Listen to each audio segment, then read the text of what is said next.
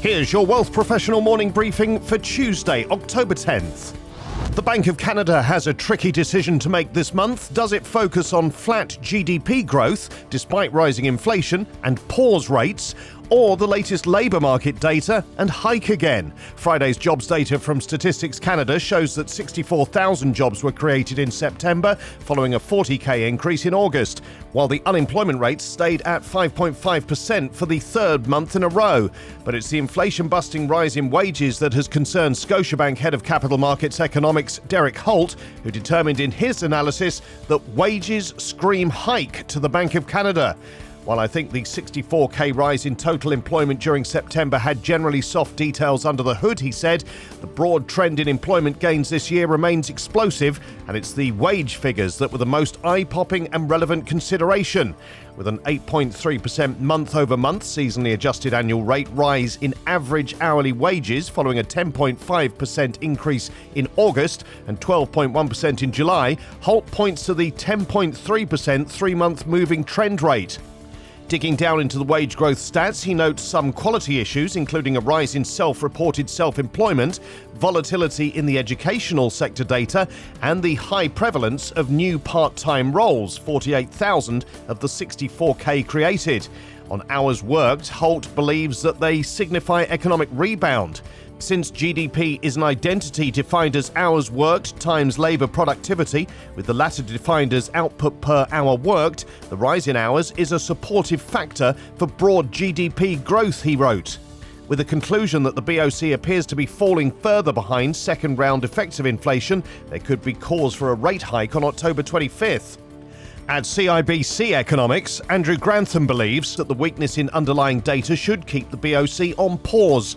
We continue to expect no change in interest rates, with falling job vacancies and a stall in economic activity evidence that the economy is now responding to prior rate increases, he wrote in his commentary. He concurs with Holt that wage growth is stronger than policymakers would want to see However, he says that still reflects some of the previous tightness in the labour market as well as wage adjustments following last year's surge in inflation, with the unemployment rate off last year's lows and expected to rise further as job vacancies continue to fall. Wage inflation could ease fairly quickly next year, he concluded. Meanwhile, at TD Economics, senior economist James Orlando says that the labour market data muddies the outlook for rates. There'll be a lot more data coming out between now and the next BOC rate decision, including CPI housing and retail sales, and the bank will likely need to see significant weakness in these reports to prevent it from pulling the trigger on another hike, he wrote.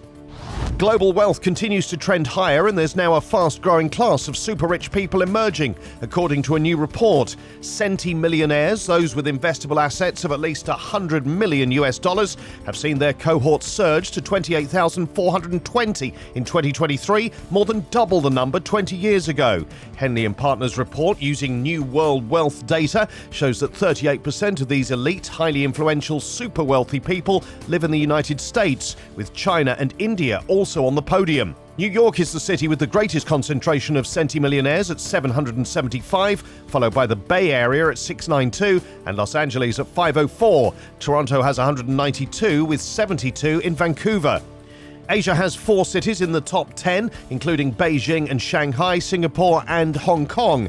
And Asia's set to see a sharp increase in those with 100 million plus in the years ahead, the report states. Of the top 50 cities, the e commerce hub of Hangzhou in China is expected to see the highest growth in its centimillionaire population in the next decade, with a projected 95% increase, closely followed by the prominent tech hub Shenzhen, while Riyadh in Saudi Arabia and India's Delhi and Mumbai are also set to see significant increases. Australia is also expected to see sharp growth in centimillionaires. But by contrast, growth figures are forecast to be sluggish in Los Angeles, London, Chicago, and Moscow. These stories in full at wealthprofessional.ca and in our newsletters. Plus, as yields rise, do REITs still have a place? The CSA clarifies its interim approach to value referenced crypto assets and counting the cost of financial stress on World Mental Health Day.